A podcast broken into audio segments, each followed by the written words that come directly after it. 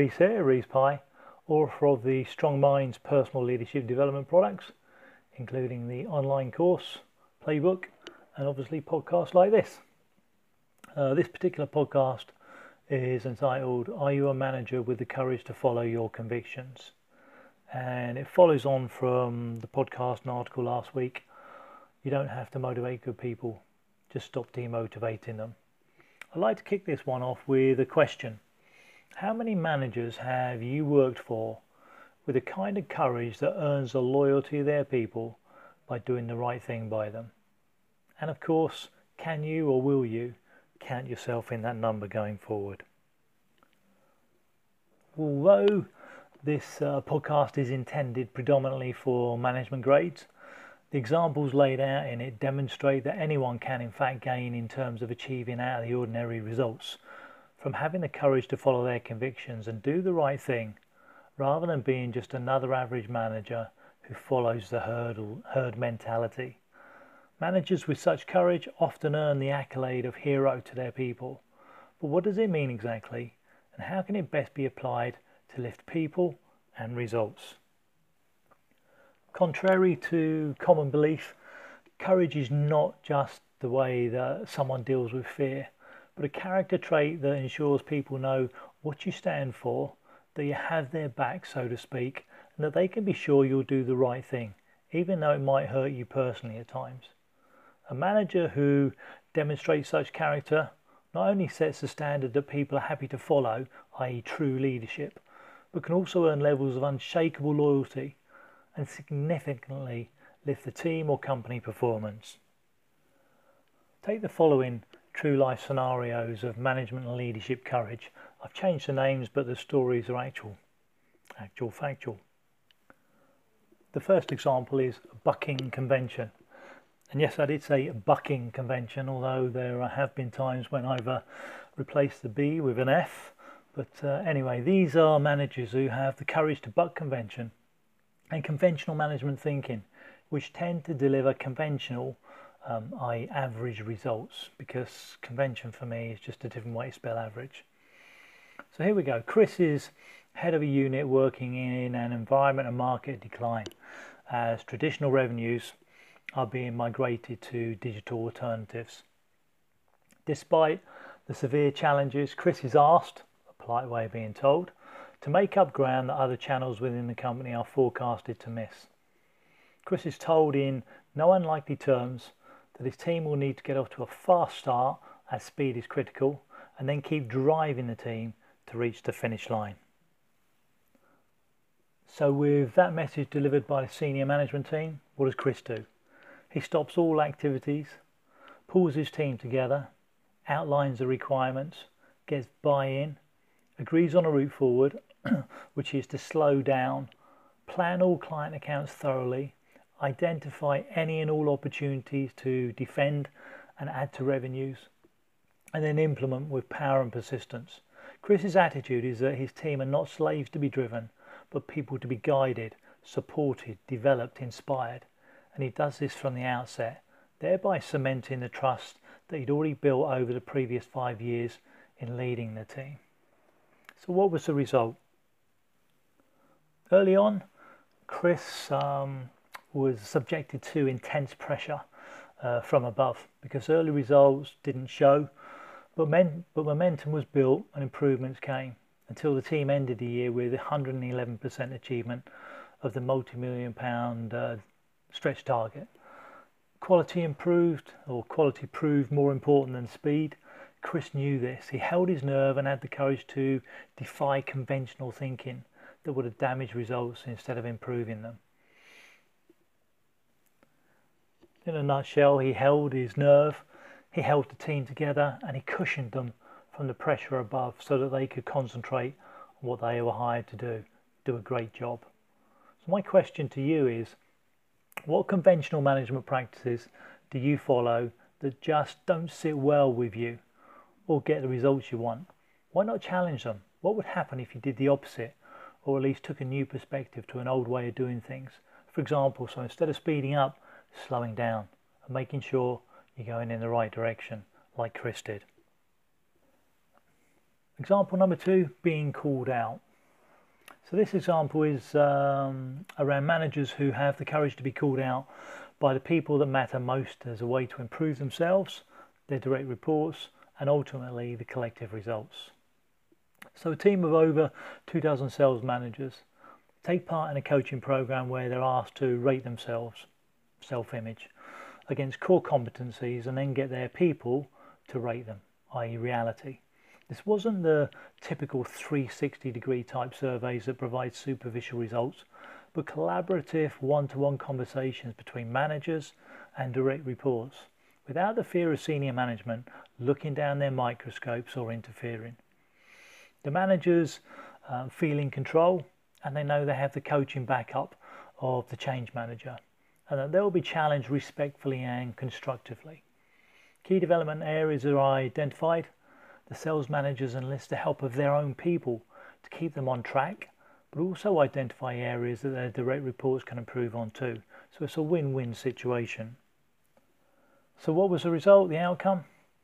Well, collaboration, morale, productivity and culture all improved at lightning speed and sales revenues jumped by 9%, 9% which was equivalent to over 4 million on the bottom line for the business.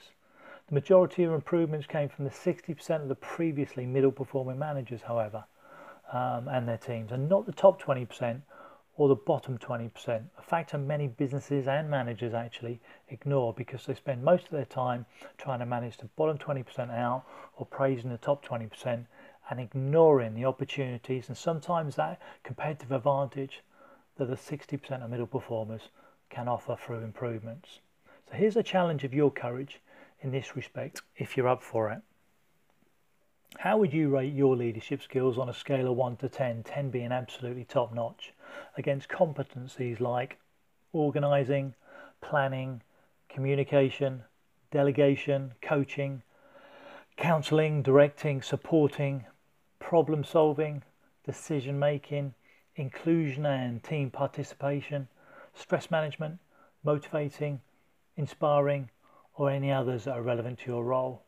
And then, once you've rated yourself, are you courageous enough to ask your people to rate you and what they value most from you as a manager, or in fact, value least? And ask the question from a forward looking perspective uh, rather than one looking back, i.e., what could I be doing better rather than what am I doing badly? Or how can I help you going forward rather than what do I do that demotivates you? Example number three, stand up. These are managers who have the courage to stand up for what they know to be right and to do the right thing, even though it may be uncomfortable. So two senior execs pull a team of professional account managers into a room for a grilling about their results. The team leader is told to stay quiet and let the two senior managers handle it. End outcome? It became obvious in the meeting that the aim was to frighten the team into action, i.e., old fashioned bullshit scare tactics. After the meeting, one particular account manager promptly went off sick with stress. Emily, the team leader, was advised by one of the senior execs to sack him when and if he returned to work. And she did exactly the opposite. And A kept in close contact with the account manager whilst he was off to understand his situation and his intentions. B Based on this understanding, she reassured him that she would cushion any pressure going forward so that he could concentrate on his own performance and get back to where he needed to be. And C, she set up a rehab plan for when he got back. In short, the rehab plan worked. The account manager outlasted the senior execs in the company. he became a solid ally for Emily, including taking on extra responsibilities and he made sure his colleagues knew how he'd been supported and treated by his team leader, which built massive respect and loyalty across the team because they knew the team leader, Emily, would do the right thing by them, regardless of pressure from above. To quote Confucius, perceiving what is right and doing it not reveals a lack of courage. In other words, cowardice. So, my question to you is Have you ever stood down when you knew in your heart that you should have stood up? And what will you do next time? Will you be the person you want to be on the inside and have people respect you on the outside? The next example is ethics over personal gain.